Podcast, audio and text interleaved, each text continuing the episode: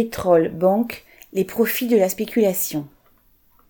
La guerre en Ukraine a considérablement aggravé les pénuries et les hausses de prix dans de nombreux secteurs. Cela ébranle toute l'économie mondiale, au point qu'en France, la croissance au premier trimestre a été nulle. Mais les grands trusts qui viennent d'annoncer leurs résultats, notamment ceux des secteurs pétroliers et bancaires, s'en tirent à merveille. Les cinq supermajors du pétrole, Exxon, Chevron, Shell, BP et Total Energy, devraient annoncer au total 34 milliards de dollars de bénéfices sur les seuls trois premiers mois de l'année. Ces profits exceptionnels sont directement liés à l'envolée des cours du pétrole et du gaz. Des milliards de gens à travers le monde, dans les pays riches comme dans les pays pauvres, ont dû depuis des mois payer plus cher pour se chauffer ou pour faire leur plein et cela est venu alimenter ses surprofits. Il est vrai que la guerre en Ukraine a posé des problèmes à certains de ces groupes pétroliers. Les sanctions contre le gaz et le pétrole russe hypothèquent sérieusement certains de leurs projets d'investissement.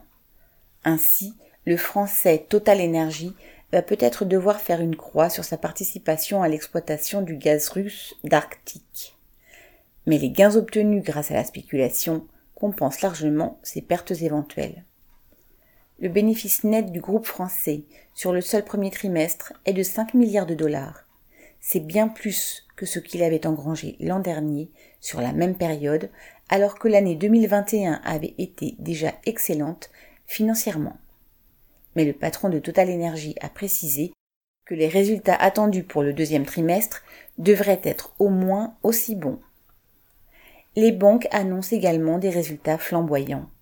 La BNP, qui devra pourtant sans doute abandonner au moins une partie de ses activités bancaires en Russie, a calculé que son chiffre d'affaires atteint 13,2 milliards d'euros sur le premier trimestre.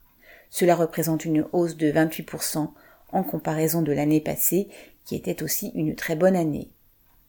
La banque a expliqué qu'elle avait répondu à une très forte demande de la clientèle sur les marchés d'échange et sur ceux des matières premières. Là encore, c'est la spéculation qui a généré ces bénéfices exceptionnels. Pour ces trusts, la guerre et la crise elles-mêmes sont des sources de profit. En spéculant pour s'enrichir, ils accroissent encore le chaos général. Les petites entreprises étranglées par les prix en hausse des matières premières vont devoir mettre la clé sous la porte. La population, elle, devra survivre en se serrant toujours plus la ceinture et en adaptant ses dépenses. Toute la société paye ainsi le prix de la domination et du parasitisme de quelques grands groupes. Pierre Royan.